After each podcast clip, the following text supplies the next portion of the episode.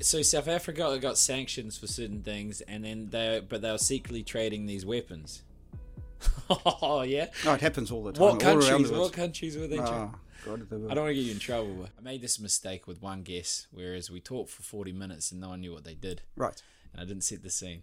So, um, what do you do? Right. So, uh, Tibor Makor and I have a company called Better Business Strategies. and essentially, what I do is I help business owners find the free time to be able to work on their business or, if they wanted to, to spend it with their family. And it's about getting the structures and the systems right in their business so that they actually have that free time. It's a common thing. A lot of businesses don't have that time, and you know we were talking in other podcasts about technicians. So they turn, they tend to be very competent in a certain area, but as they reach a scale or try to remove themselves from the business, they, they I guess find challenges. So what what made you you know get into that? Like you know I've I've heard some stories about you being an underwater hockey player. Yeah, I don't know, think that's the right word, but it is correct. yes, okay, good. So w let's go back. So South Africa. Yes. So you're raised in South Africa till how old? Yeah, so um, I was Dutch born, grew up, uh, what's it, I uh, was born in Amsterdam, and uh, my parents moved to South Africa when I was a young child.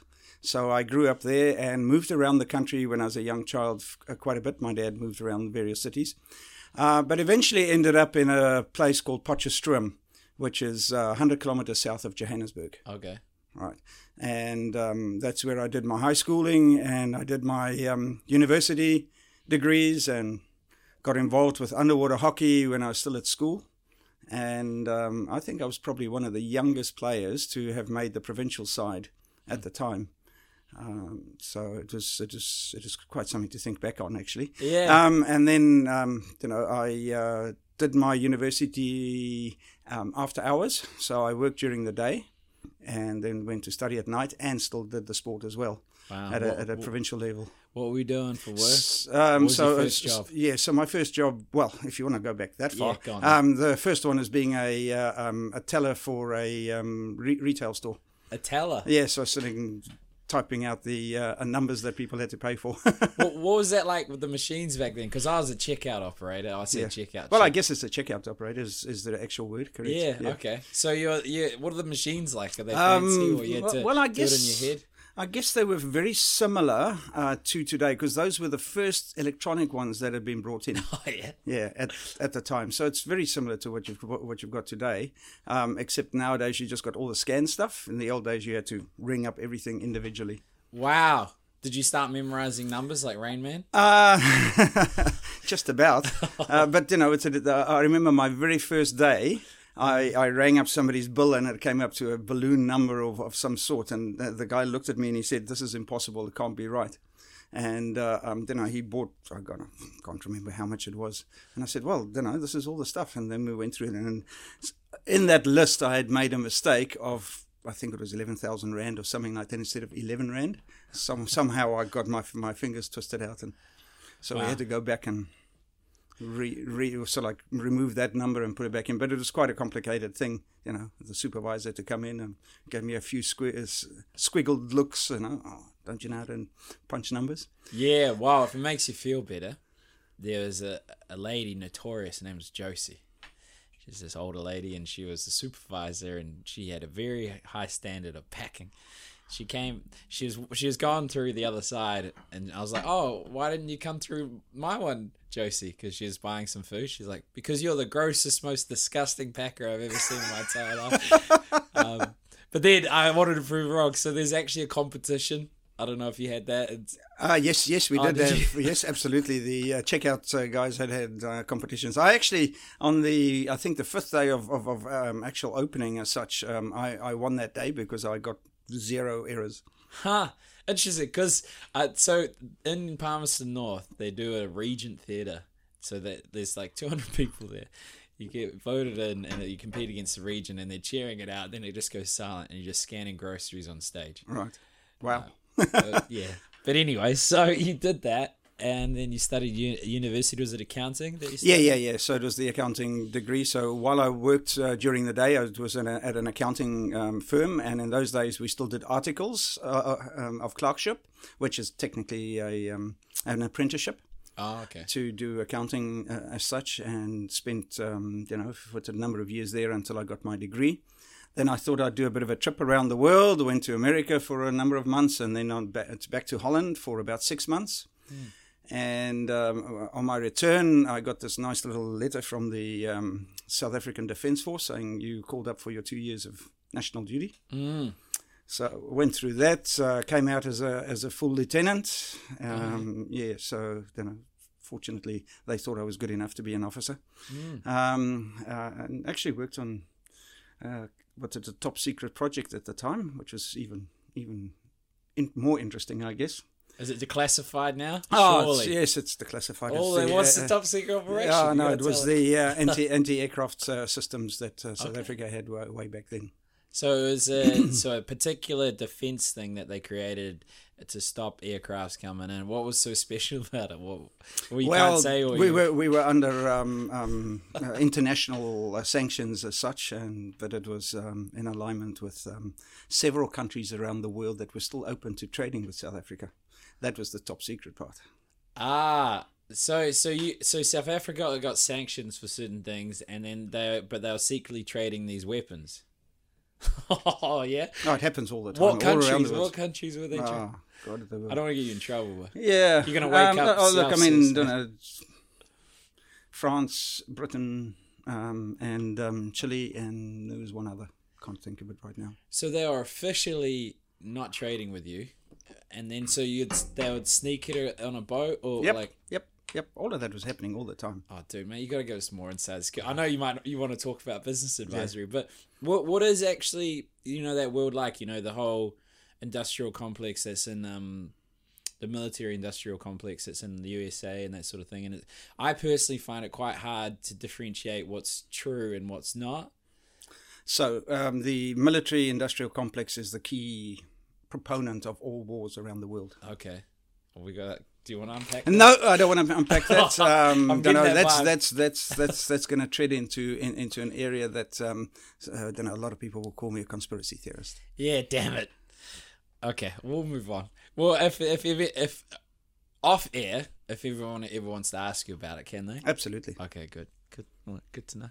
Um, so next thing, so you, you, do the your lieutenant. So you did you practice as that, or you just got the officer thing and then moved? Well, on? no, you have to go through boot camp and you have to go through officers training course, and then Uh-huh. you know you you you finally get the stuff. What's that like? What's the? Uh, really tough. Yeah? uh, yeah, yeah, yeah, yeah. Look, I mean, the South Africans at the time were at war with Mm. this with this with the uh, Soviets and um, the Angolan um, defense forces there. So Uh-huh. you know, we had a border war with uh, um, uh, Angola through through Southwest Africa, or now called Namibia. Hmm. So um, yeah, don't know what did we were fighting a war. yeah. So did were you, did you? Oh no, I wasn't placed on the border because I was on this uh, um, secret project. Um, Gotcha. we were we were uh, placed in a, I guess, safer place. yeah, but you're sneaking these boats off. yeah, yeah. Yeah, good on you. um, all right, so you, you lead that the war. I don't really know much about war and history. Um, Yeah. Yeah, so so then um, as I was uh, uh, nearing the end of my two year military service, uh, my uh, ex my ex bosses asked me to become a partner in their firm, Hmm.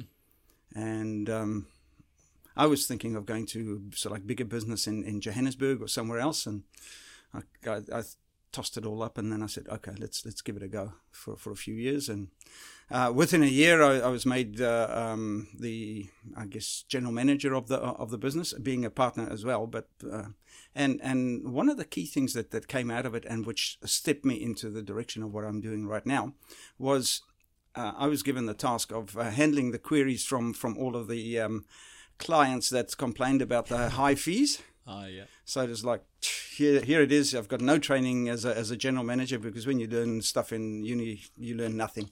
Uh, seriously. Yeah, I'm glad Um, you agree. But um, in any way, so um, I had to learn the hard way. And what, you know, because I'm the type of guy that's always curious, I always wanted to understand why they're complaining.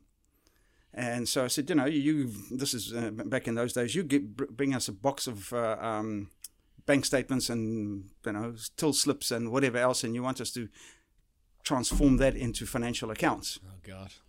So um, you know, and that that all takes time, and and you know, what's it? We we also got to make a profit. Every business needs to make a profit. If you don't make a profit, then you uh, won't exist the next year. Yeah. It's as simple as it gets. Um, and um, so one of the uh, things that I uh, started asking specifically the business owners was, why are you complaining? And several of them said, we don't see you enough. We only see you once a year. So this is the old d- dynamic of doing accounting work. You only see your clients once a year. So I took this on board and I went to my partners then and I said, this is the dilemma that we're facing with. How about we create management accounting um, reports for our clients and we give them an option of monthly, bi monthly, quarterly, and half yearly um, uh, accounts and then have a management account or management discussion around all of that and see where they are in their business. Because very often, what what uh, customers do, and they still do it today, I know some accountants struggle with it. Um, the the client just goes out and buys something and thinks that you know it's all above board and kosher and everything else. And you come to the end of the financial, you say, "Why'd you do it this way? You should have done it this way or that way." And then you got to try and sort out the problem. And so what I found was that uh, um, uh, many of our um, clients loved the concept, and many most of them took up the, the quarterly one.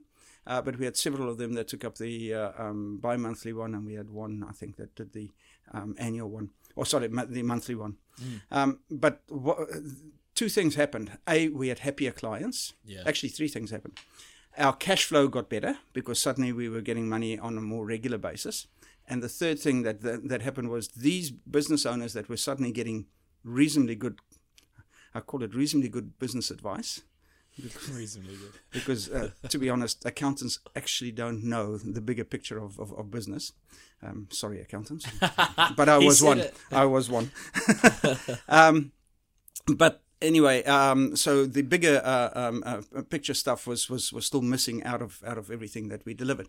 But the clients loved it so much that they started talking to their mates, and we suddenly got an influx of uh, uh, new clients. When I got into the partnership, we were nine people. By the time that I decided to leave South Africa, um, nine years later, um, I was uh, sorry, eight years later, we were up to twenty people. Yeah. So, because of the influx of new new customer or clients as such, uh, and the way that we um, help them, we um, grew sort of like organically, just just by word of mouth. We didn't do any, pardon me, uh, advertising. That's good. I mean, there's a lot of things to unpack. Like I'm a strong believer is you know there's cost is only an, a problem in the absence of value. Yeah. And then also the being proactive instead of reactive because it's a lot easier to prevent a problem than like to prevent a problem than manage the Yeah. crisis at the Yes. tail end of it. Yeah. Do you, do you actually what was it like? So you got this big book. At like I just find the tech quite interesting. So how would you? So this the, here's this big pile of paper. They chuck it at you. What do you do? Do you put it on like with their computers? No, no, this was all pre pre computer days. So um, you know, you'd have a ledger and you'd write out the ledgers and, and, and do all the yes, I know. Uh, that this this goes back a long time. Who do you send it to? So you write it down. You're Yeah. like this expense, this amount, blah blah blah, and then who who who gets that? And then someone else reads that. No, so you know, generally, uh, um, if I was so. The way that it used to work is uh, uh, the client would, would bring me the information. I would pass it on to my junior at the at the stage, and tell the junior how to how to do it up. They would uh, write up the ledgers and whatever else, and um, then then give me the final trial balance, and we'd have a quick look through the trial balance, and then I'd give it back to them to draft the financial statements. And um, from the financial statements, that's when I sit down with the client and we go through the um, issues around what they've done and what they didn't do. So this is all pre pre um, the monthly stuff. Once we got into the monthly stuff, the computers had, had just started coming in. We had still the old DOS system, which was very slow and anyway, um, goes back a long time. Uh, we did progress to better computers um, by the time that I left, but it was still relatively raw. You Yeah. know, it wasn't. Uh, a lot of it was still all done by hand. Did people when the like? I find I find the interesting part about human psychology is its tendency to repeat itself when there's new innovations. So, like for example, people uh, did against TikTok, even though it's a great platform for exposure. They were dead against Facebook when it came out. Dead against the internet when the computer came out. What was the Yeah, so um, one of my uh, uh, staff ladies, uh, she always did the um, um, um, debtors as such, and yeah. she had a special machine which you know you've got to press many, many. There's all mechanical machine, yeah. and you had to put in the card and pull out the card, and you know once you've got the payment paid out, and you know gave you a running balance all the time. When we got the uh, first DOS system of uh, running a debtor system, she wanted to run away. It's like don't want to touch it. I don't yeah. even know anything about it. So I had to sit down next to her and slowly but surely work her through how to work it. And um, I asked her probably about five months afterwards. I said, "Do you want to go back to the old machine?" She says, "Never." so you know, we we cut down her work time and her physical because you know you've got to take a card, stick it in the machine, do the stuff, take it back. Yeah. So, and, and this was just run through the system. Huh. Well, there's an important thing there. I think you know there's a lot of proponents at the moment calling themselves change management specialists because it's such a strong resistance for humans to change. Yeah. From an organization like that, for an example, if they're implementing a new change, new system, trying to free themselves from the business, is there a process you go through to encourage them to get buy-in from the staff? Very much so.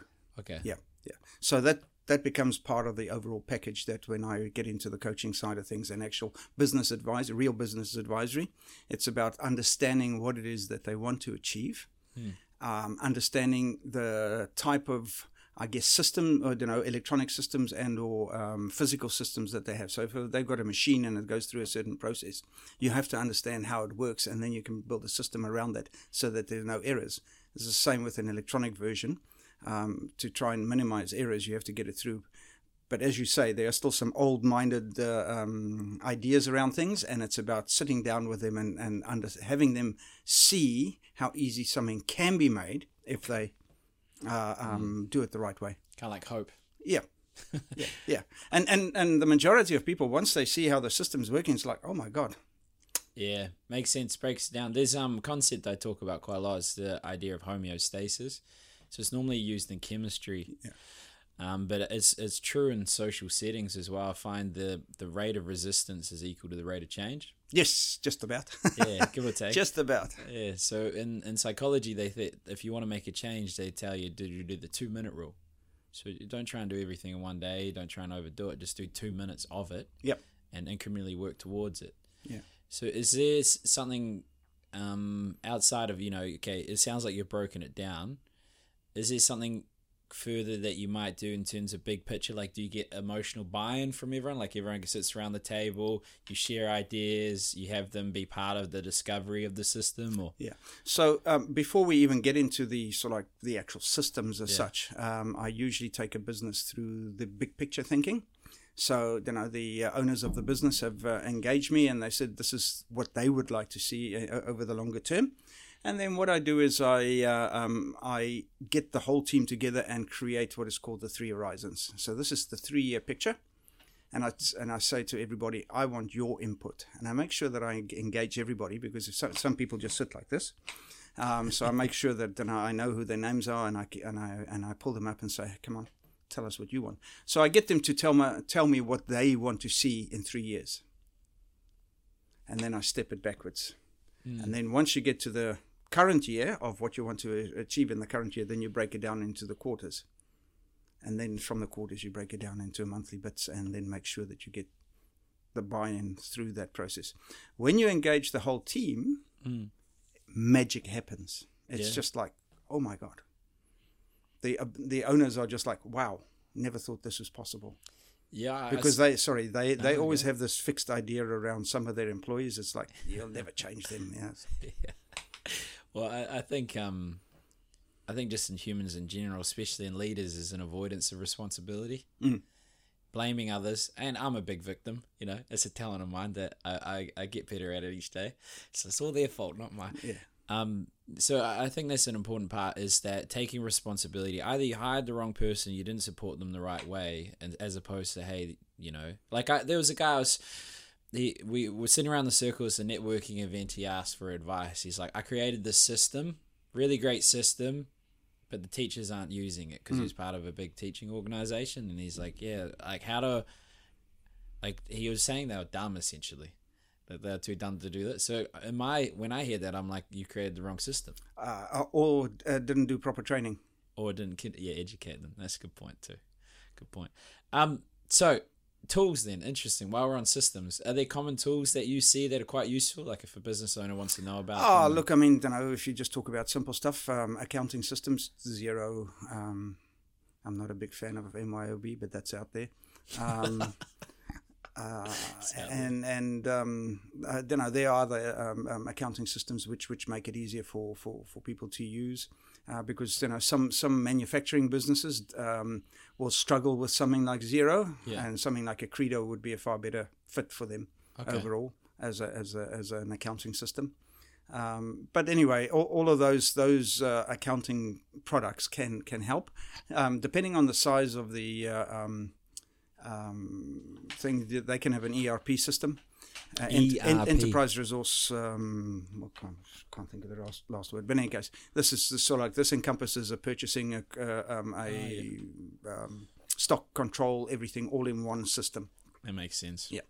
So, so the the larger the company, the more they might lean to something that's all encompassing. Um, so, so that would be one sort of like part of the tool. The second one would be the use of systems in a, as you mentioned earlier, hiring. People need to go through a certain process. I mean, I'm str- struggling with one of my clients right now who sees recruiters as a huge expense and doesn't want to go through that process and wants to go through the process of hiring. Well, he's just learnt on to through through his own hiring of two people through the old method. It's cost him a lot of money. Yeah. Um, so it's about understanding that there are good people out there who can actually find you the right people to fit within your organization. Yes, it might cost you a couple of you know thousand dollars uh, um, for the uh, process, but don't forget they have gone they they take on the, the liability up to a point for a certain number of months. Um, that if the if the fit doesn't work, um, they have to either repay or find somebody else. Yeah. I mean, arguably, well, I would say it's the most important part of your business, and it's also the most expensive. Quite right. Um, but you know, it's a valuable expense. Yep. So if if you're just rushing, um, getting any old person in, and then how that impacts culture, it's it's. I think, I think the intangible business parts of business isn't discussed much enough. Is where you know essentially you've got these these key people either they're not motivated, they're in the wrong role, or the culture that isn't there to support them is Yeah. having a, a negative impact and eats Yeah. away at a business. Yeah. Do you see do you see common mistakes either in hiring or in the induction phase, as you say in the first few weeks? Yeah. So um, the majority of uh, uh, businesses don't have an induction phase. Yeah.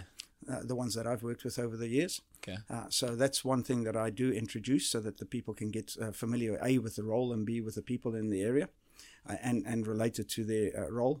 Um, I guess one of the uh, key areas um, in that whole s- setup is for business owners to understand why they created the role. A lot of them just say, Oh, I need somebody to help me with this. And they haven't clearly defined it. They haven't clearly understood what the cost implement, implementation of that would be to their business, how it would impact their um, bottom line, and how you've got to fix your pricing as such to, to incorporate uh, um, another person. When, you know, especially in the SME market, when uh, businesses need to hire a new staff member, the key component of that has to be to free up the time of the business owner. The business owner has one key element in their business, and that is to look at the bigger picture all the time. If they're the type of person that just loves doing the doing, you know, creating something, and and and don't know, they they lose track when they have to look at the bigger picture of things, then they need to find somebody that thinks like them but is a general manager and get them to run the business, because it- otherwise the business will will will just fall apart.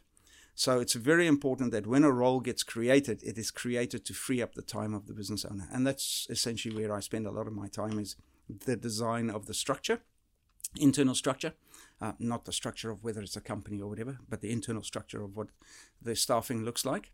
And then creating, most importantly, the uh, communication systems between the various people.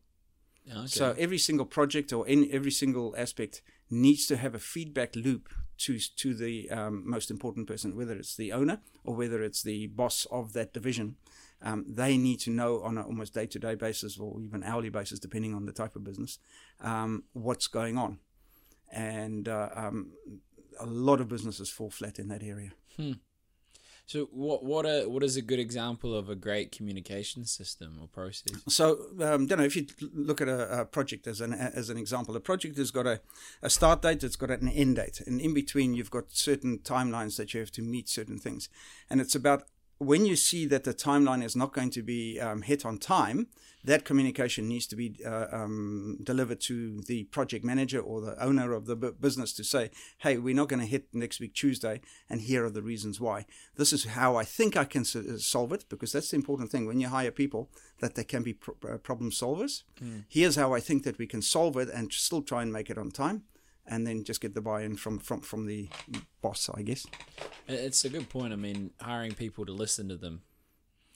You know, hiring people that can think for themselves. Yeah. Because you know, I naturally fall in the untrusting, don't want to delegate phase, but I'm very aware that you know that bottlenecks. Mm. It's not in their best interest. It's not in my best interest. Is there? how you I imagine you come against that resistance in a business owner that may not necessarily want to outsource or might think it, there's a cost with that and that sort of thing. How do you navigate those conversations? Or what do you so the way that I uh, p- put it to them is um, the, the the cost factor of hiring somebody has to be taken into account and it has to be built into the into the structure of the business and the and the uh, pricing of it.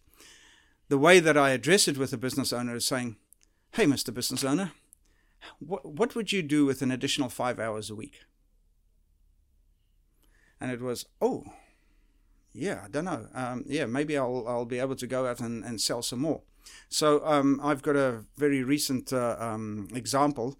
I had a solopreneur who had a he's in the building industry. He had a, um, um, a single team that that he would instruct to you know help do with, with with some of the stuff. And he came to me and he said he wants to grow. And i said well okay one of the most important things that you've got to do is free up your time because he was doing a lot of the doings, you know, mm. nailing the panels in and whatever else. So I said the most important thing for you is to identify what part of your role is the hardest for you to do. So A, the physical part, and B, the writing up of quotes. So I said, let's find somebody who can do your quotes for you. Mm. Because he's already got the team, I said we need to add in one extra person into the team to, uh, um, you know, take you off the paneling or whatever it might be that he was uh, physically involved with. His initial resistance was, Oh, I can't afford it. And I said, Well, let's have a look at your pricing. So we had a look at his pricing, and I said, You've got to bump it up by 15% as a minimum. Um, and he said, Oh, but people, I said, You'll be surprised. No, you will, you will not hear a single peep. He didn't hear a single peep. Nobody said anything about the increased pricing. Um, and then um, because he had the extra money now, he could hire the person because this took a six month period before he eventually dug his or dipped his toes into the hiring market. The result has been uh, not only a um, b- because he kept his pricing right as such over the year, he's had over 300% increase in his profits. Uh, but he's now freed up, uh, uh or he had freed up enough of his time to go and find more work the work stacked up so much that he was back on doing the quoting. So he's now at this point that he has to hire the second person. Mm. Yeah, I mean it's it's it's it's important thing there. I, I find um, I've done a lot of sales training, and I find what people charge is proportionate to how they view themselves. Mm. Oh, absolutely agreed. Yeah, so that, that's quite an art. And then even just having someone to say, hey, you should charge this, and then they're shaking and they put the price in front of them, it has an important impact on them. Do you, do you have a process for pricing the job? Do you compare it to markets? Do you just put it out there and test and measure? Or no, no. I know what I'm worth, um, and depending on the size of the business, I just give them a number, and if they don't accept it, it's like, oh well. Oh, I mean more for them. Like you're helping them through it. Oh, absolutely. Yeah, yeah. Uh, oh, you mean for them to understand how yeah, to uh, how to uh, price uh, their business? Yeah. Oh, absolutely. Yeah, yeah, yeah, yeah. So, um, whenever somebody starts a business, one of the key things that you always got to remember is that you've got to have it ready for sale at any uh, at any stage. Yeah. Because you just don't know when the next um, Google or whatever suddenly likes your business and says, "Hey, I want to buy it off oh, you." Yeah, and if you don't have your structure right, your systems right, whatever, you're going to get virtually zero for it if you do decide to sell. But imagine if everything was working well and your time invested in the business is at a minimum, let's say it's just at a sales level, but everything else underneath is working like like clockwork. an outside investor will look at this business and say, hmm, I can replace you, this is the owner, as, as, as a uh, um, salesperson. I've got the system working below me. It's generating income and profits and whatever else. I'll pay you top dollar. Is there is there thing aspects in a business that make it valuable? Because you know we're in we're in the industry where you're essentially the product, so it's quite like historically how you do is you own the premises that you work in. Maybe you build a brand. Maybe you have systems and process that justify a higher cost for your business when you sell it. What what makes a business valuable in your eyes, or to make it perceived as Um, the valuable? the continued opportunity for raising revenue. So if you look at uh, um, a business that, you know of, of a client of mine that recently sold his business, um, he decided that you know he's had enough and, and, and he walked away. I sat down with him several years ago and I said, "Here's a market that you haven't fully tapped out yet." But he said, "I don't want to get into that market because one client out of that had already given him so much extra money." It was just not even funny. But he didn't want to go on in that. So so we um, structured his business in such a way that um, when he sold it now, he got top dollar for it. That owner, if he comes knocking on my door, and I know we're, we're trying to work on him to, to come and knock on my door, if he does knock on my door, there's an, there's an avenue that he may not have considered where um, there are, at last count, I think around about 400 different types of businesses in that same genre. And as I said, this this this one client uh, brought four million dollars into my client's business over over, a, I think it was a three year period.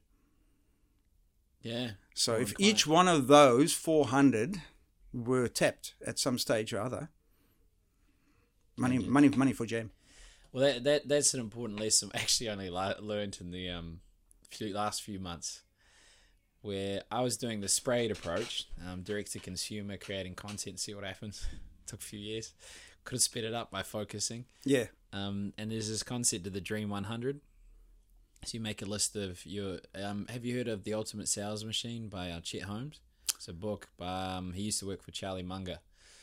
I can't say that I have. I mean, I've read many sales books, so um, essentially the what he did is he didn't get a client for four to six months and then he doubled revenue sales year on year um, for three years and what he did is he he was a magazine it was a magazine company it was like 15th of the list and the big advertisers weren't Yep. in it so he had a list of 2200 adver- uh, potential advertisers and he found only something like 2% of them um, accounted for 95% of the ad spend yep, so all he did was focus on them on them. That's correct. yeah. So, do, is there a way to identify your dream 100? Show that so it's 100 of your dream clients, um, or is there is there the pros of cons of not doing that as an approach? Like, Yeah, look, I mean, what's it? My my coaches in the past have all said to me, niche. Get down into a specific niche, and you know, just just just explore that niche. Um, I, I guess my, my mindset is, uh, um, I guess, partly there, but not really there. Um, I, I like dealing with different Yeah, types of businesses. Yeah. Uh, for me, it's just real fun to work with different types of businesses.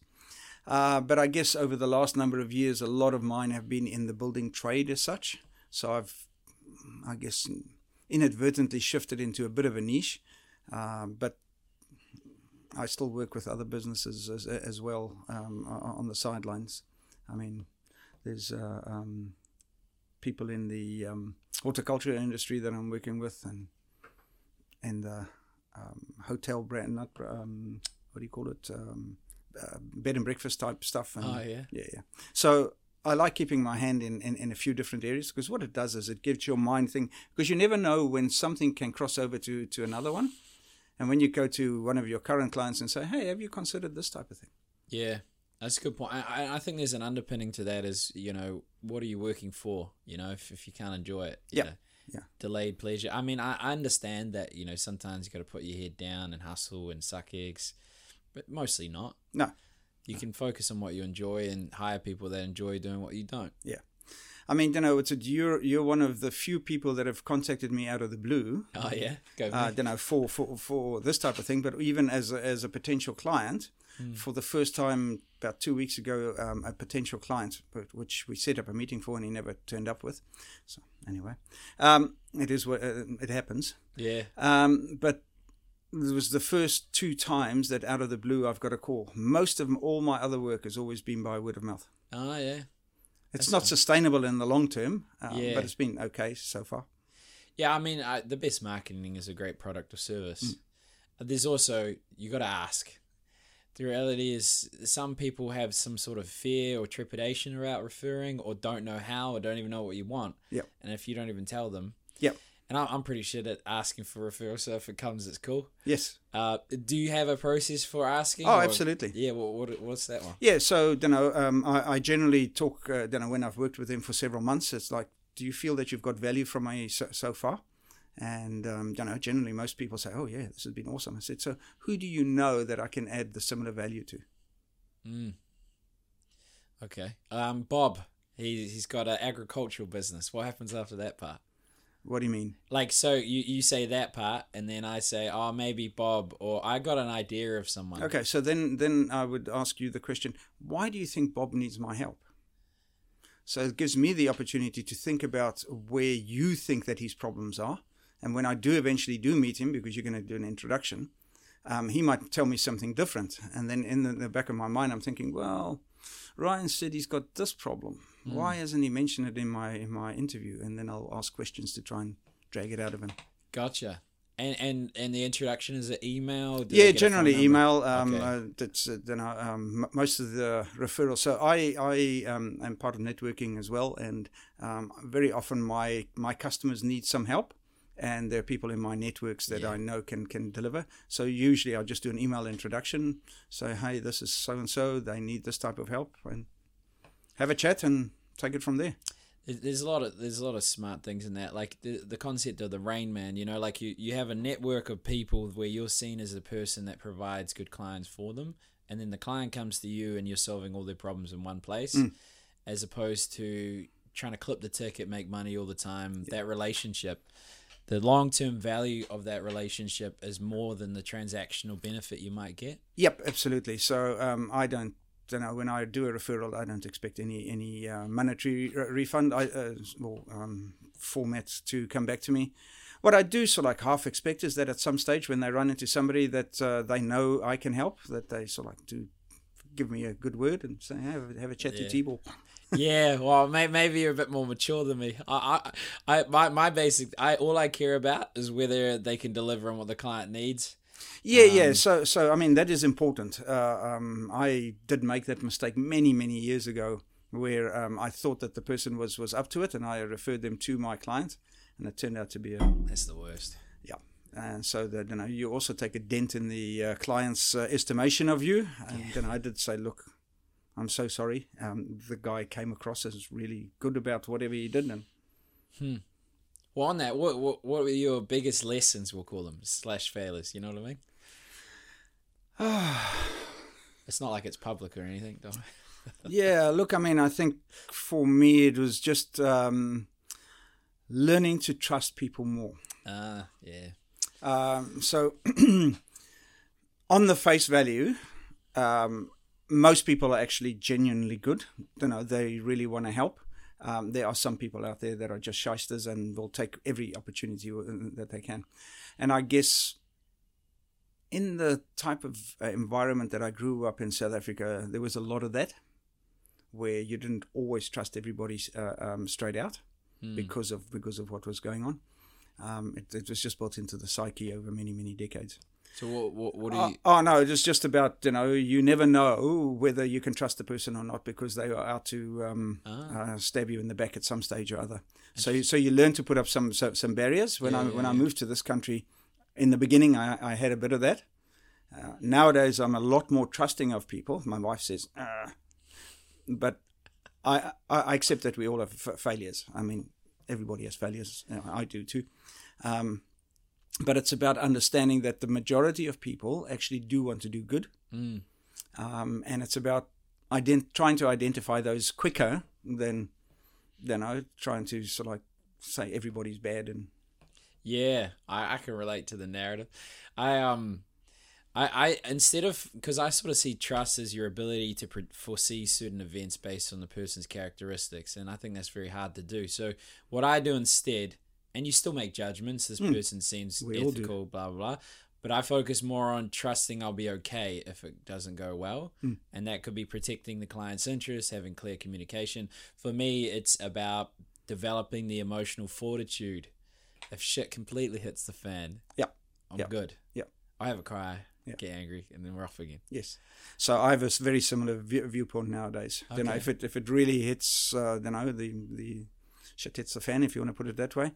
Um, the the way out of that is is for me to find a solution for my client, and you know, to try and build up that that that trust again. If it's something that I did uh, that inadvertently caused problems for, for for my client, like if it was a referral that didn't work out, it's about saying, hey, look, don't worry, I've got another person that I know can can actually do this work. Just give me that opportunity again.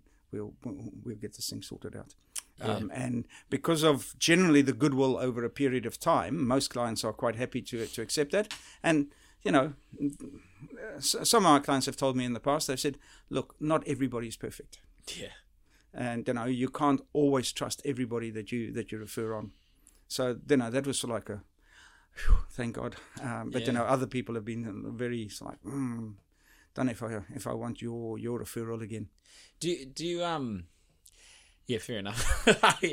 Human nature. Is it so like let's say you're referring someone or you're thinking about it. What what's your process in your head? I already I already don't trust them as a rule and then work on it. Well, do you No, no. Generally, um, so so my network I know reasonably well by now. Okay. So um, in the beginning, it was really hard to find the right type of people Okay. um, because you just didn't know. Uh, but one of the rules that I've learned over the years, and that's part of the networking side of things, is to have regular coffees and teas and whatever else with them on a regular basis, and so that you can just keep on on, on top of where they are in their thinking on a lot of things. And Yeah, that makes sense. Like recurring meetings. So, what what what would be your dream team? Let's say you could um, uh, what's it called the the superheroes. Yeah, so you know you need a um, um, for for business you need a very good accountant Okay. or two or three accountants because accountancy is also based on the um, on the um, connection. Yeah. So my client might not connect with you as an accountant, but it might connect with Johnny down the road. Yeah. So I've I when I look at the client and I understand who they are, I won't necessarily send them to you straight away because I know what type of person you are, Yeah. and I know that Johnny might be slightly better uh, suited. You might feel aggrieved, saying, "Oh, Tibor, you never give me anything," but it's like, "Oh, I will You find you the right person at some stage." Yeah. You know, it's it, it is what it is. Yeah. Um, so you know, um, accountants, lawyers, Okay. especially commercial lawyers, are very, very important because a lot of business owners go through um, uh, transactions that they don't even think that they think they need a lawyer. Hmm. But when they talk to me, and it's like, mm, maybe you should get some legal advice on this. It's a good point. so, so lawyers, accountants, recruitment. Um, yes, uh, absolutely, recruiters. Yeah. um, uh, so I've got a connection with, with several of them. Uh, they are not the top end because I think that most of them are just number crunchers or number pushers. Um, so the guys that I've got are genuine people that connect with with uh, uh, people and want to do the best for their client. Hmm. You, you, And and so you know you've got the and bookkeepers, bookkeepers. Okay. very very very very uh, useful resource for most business owners because a lot of them end up doing their own accounts. And if I want to free up three hours a week from them, I tell them get yourself a bookkeeper. And they say, "Oh, but that's going to cost me whatever." And I say, "Well, okay, let's work out what your hourly rate is actually worth." Yeah.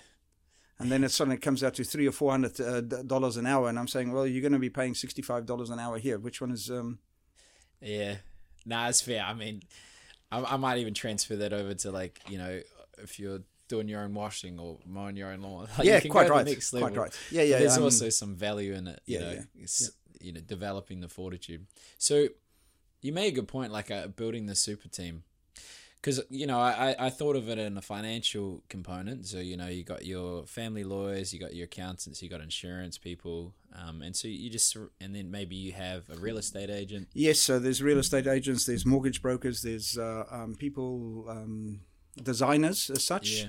um, and uh, printers. And so, you know, if you've got a nice plethora of, of potential really good contacts that you can trust, Yeah. you just pass them on. Well, that's that's what I'm thinking now. So I'd started a new business two weeks ago. Oh, good. yeah, Yeah, Good so for you. thanks. Um, so now I'm, I'm gonna build that super team because you said it. So I'll just start interviewing some good professional service people. Yeah. Um. All right. Well, what's the vision? What's the dream? What, why are you doing all this, mate? What? Ah, it, it, it gives me satisfaction. Yeah. If I see a business owner take his business and increase the profits and increase the uh, staff size and increase the um, overall satisfaction, and most importantly, seeing them enjoying their business again. When I get started with him, I remember one um, client many, many, many years ago. I sat in, in front of him like this for the for the first meeting to get this thing started. He gave me the keys. He said, "Here, you can take it away." And I said, "Hang on, it's not my business. It's your business. I'm going to help you get it restructured." And it wasn't. It was um, nine months later because they were a, a family group um, that that the dad finally accepted me as part of the thing. In the beginning, he didn't want me as part of it because what did I know about this business? Mm, said, I don't know anything about your business, but I know business. yeah. So I helped them restructure their roles. I helped them restructure a whole lot of things. Got uh, um, um, the um, uh, what's it uh, boss off the uh, financial accounts and all of that type of stuff. Got a bookkeeper, a decent bookkeeper in to, to look after things. Suddenly he had so much free time. It was it wasn't even funny, and he was now able to go and talk to some of the bigger boys in the same industry to find uh, uh, more work. And within a year and a half, they'd, they'd increased their turnover by um, a third and um, increased their profits by a third, of, of 300% actually. Because what they had done wrong was a lot of the, the way that they'd done their business was costing them a lot of money. So we fixed up a lot of the internal stuff, and suddenly the bottom line looked, holy crap. Yeah. Oh no, didn't didn't make enough provision for income tax. Yeah, I think I think there's an important thing. Like most industries I've been in, I've been the youngest by a few decades, and and you know people might fall in the imposter syndrome. I got to know this, got to suit myself. But in actual fact, like that example, all you're really doing is asking the right questions. They have all the answers. So from that place, so let's say you're going to this business, you know, fuck all about it, but you know business. How do you, how do you go? Is how do you go about um, building that trust or uh, showing that value or Yeah. So the majority of business owners know the answers. yeah, I tease it out of them by asking questions. yeah, so same thing. Okay, So I, I, I, make sure that I understand what their bigger vision is. Because, you know, um, a lot of them would say, oh my God, I just hate coming into work because I've got uh, staff to pay, I've got staff issues, I've got uh, um, problems with my customers, and I don't have enough cash in the bank and whatever else. So I look at the bigger picture and I say to them, what is it that you really want? You know, you started this business and um, you know, Dutch Dutch origin. I'm quite brutal sometimes. I say the majority of this was created by you. Oh, what do you mean? I said, well, think about it. You're in control of every single aspect of this business. Where's your time to do anything and actually do a good job at it? Mm. And it isn't until they get that little light bulb going, oh, oh, maybe he's got a point here. And then I then I step them back and I say, so what made you think of doing this, or what made you think of doing that? And so I, that's how I actually learn about a business. yeah. I mean, that curiosity is so important. I think there's a book, How to Win Friends and Influence People. Yes, talks about the the best way to be interesting is to be interested. interested. Absolutely, so dead valuable. right. It's not easy much though. Some people Well, yeah, uh, no, no, but I think um, uh, it- it's it's in my nature. It's always Yeah, been that same. way. Um, I, I I'm always interested. I, I might be similar to you in the sense that I don't just look at what they're saying. I look at what they're not saying. And Yes. if what they're saying I don't relate to, but I'm interested in how they're saying it. Yeah. That's how I get through Yeah, it. yeah, yeah. So I always try and listen for um, stuff. So one of the most important things about this role, in comparison to what I used to be as an accountant, was I had to upskill my listening skills. You know, when you're younger, you've got all the answers straight away. It's like you know everything. And this is coming back to uh, being being an accountant. And I've spoken to several accountants since then. You know, they all know everything straight away. Yeah. It's like, hang on, you've got to understand what the customer is really asking here. You know, like I've dedicated a lot of my life to be a good listener, and each time I realize how much I suck at it, but how important the skill is. Like, because, like, you know, technically I am a good listener, but in terms of what's possible, because there's um there's that concept of the already always listening voice. Um, so you're thinking about how this impacts me. What should I say next? What are people thinking of me? As opposed to trusting in yourself to have the answer when the conversation stops. like through this whole thing, I was trying to do that. I was like, oh well, well if I talk about this, no, listen. And Yeah. do you, do you have a process? I know this is a bit out the gate, but to to be a better listener, what goes on in your head? Do you just bring it back to them? Do you? So first and foremost, you, um, I try not to interrupt. You know, occasionally I lose the plot, and then I think, "Hang on, you're going down the wrong street," and try and stop them there. But over the years, I've learned let them talk. When I know it's rambling, then I stop them. I said, "Hang on, let's go back to where we where we need to start off here." Um, but it's but it's very important that I get to understand why they want things. The why is the most important. Hmm. And once you get that why sorted out, that's when you can start building on, on a lot of things. So, you know, as an example, why did you start your business two weeks ago? Well, the vision is to give everyone the opportunity to live a fulfilling life. So the reason I started this business is that to be able to reach that goal, I need to have a communications company. Cool. So I started That's- one. That's great. so, why did this not start two years ago? Well, fear and doubt. Didn't believe I could do it. Um, but actually, I was petrified of talking to people, so I did commission only selling. So I went through steps. So, why did you have that fear? Uh, well, the underlying belief system, I suspect, is not feeling good enough or not feeling deserving of that success. So, why do you have that underlying feeling? Uh, Sorry, I'm taking you through no, a we process. go. We can do it. Yeah. well, I've I've spoken about quite a lot in the podcast, but essentially there's a key moment in my development that I took to mean a lot. Which essentially, you know, when I was four, um, dad had a gambling problem. Mum couldn't handle it, so she left. oh, yep, that'll Um, be a bit of a whack. Yeah, so I was angry and couldn't understand why. I thought I did something. So she came back after six months, and then I was away from dad for 18 months. So that pivotal development stage um, makes it hard for me to feel, you know, loved or feel worthy. Yeah. So so think back on that uh, um, um, you know four year old child. You were going through all of these mach- machinations of feeling unloved and feeling maybe the, the the reason for whatever the split up was at the time. You were four. What has prevented you from that age to not already take the steps to eradicate some of that thinking? Um, yeah, I mean, you know, avoidance of responsibility, playing victim. Mm. Um, and I, I think I've taken massive steps, really. Well, the mere fact you're sitting here is already a testament to that. yeah, and, and and my process of getting through it is incrementally expressing the parts that are hard for me to express, and then getting a positive response in the sense that I'm around people that love and care for me, um, and just making a conscious effort to continually do that. Yeah. Um, but still, Yeah, look, I I, I, know I, I went down the uh, deep end uh, fa- fairly quickly with you. I mean, I don't always go down that Okay. that, that far with, with with clients, but it was more to to understand why you didn't start your business a little while Yeah. earlier, rather than two weeks ago. yeah, no, that's a good point. Essentially, the underlying thing is not believing that I could do it. Mm. Yeah. So, So so it's the same thing in business. When business owners get stuck and frustrated, yeah. I have to step them back and understand, have them understand why they got into that stuck position.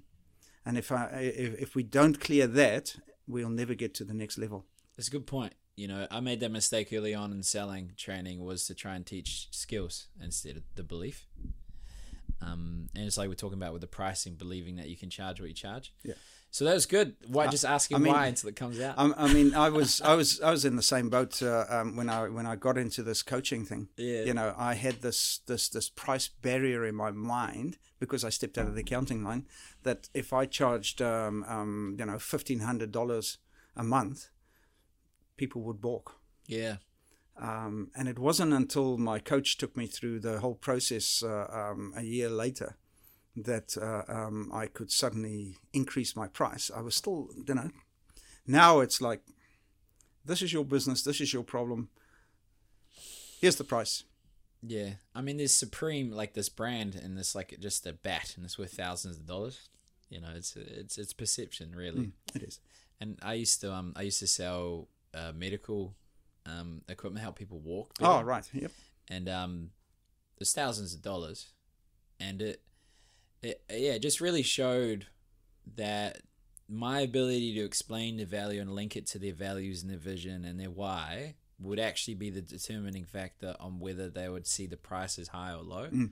which is quite it's quite cool. But we're actually at fifty five minutes. I Wow. think. That was quite quick, quite quite went quite quick. Oh mate, you're a natural. So, um, closing remarks, uh, like a, a point that you want these businesses that need more time, and then also how to find you. Yeah, so um, I think in, uh, one of the most important things that business owners need to understand it is it's about what they want to achieve in the longer term. Yeah. All right, a lot of the problems in their businesses, are, and I know they're going to probably think this is rubbish, are created by themselves. Yeah. They will just blame their staff. Yeah, no. But it's generally because they don't have the proper systems in place, and the uh, most importantly, I found um, the communication system in their business in place. Uh, I, I end up spending a fair bit of time in helping understand, getting people to understand how important it is to make sure that every aspect of the communication uh, um, part of a system is is fully communicated. Once that's uh, in place, things things start happening, and you know, um, for your smaller um, businesses where business owners still do the accounting work and whatever, if they outsource that to a bookkeeper, they've suddenly got two to three hours a week, either to spend with their family because they might do it on a Sunday afternoon or whatever. So they've suddenly got that, you know, to uh, spend with their family. Or if it's uh, something that they do during the week, they've suddenly got two to three hours to go and sell more. Yeah. Um, so it's about understanding where they want to go. And the second thing that they need to understand is every single business needs to be developed for sale. Whether you want to sell it or not is irrespective. But something might happen in your life Yeah. at some stage where if it's ready for sale at any stage, um, um, you know, the family or I don't know if you unfortunately get hit by a bus, um, the family can take that business and put it on the market and get a top dollar for it. Yeah. Whereas if uh, if it's left where you are the main person that everybody relies on to do everything, it's virtually worthless. Yeah. Ah, good point. And how to find you? Yeah, so uh, Tibor Macor, Better Business Strategies, uh, www.bbstrategies.co.nz or just Tibor at bbstrategies.co.nz. Cool. All right, I'll leave in the description so they can find you. Yep. So thank you for the deep dive. Yeah, no worries, uh, Ryan. Thank you for the opportunity to have a chat. That's all right, mate. I hope uh, I answered a few of your questions. A lot of them, mate. You did well.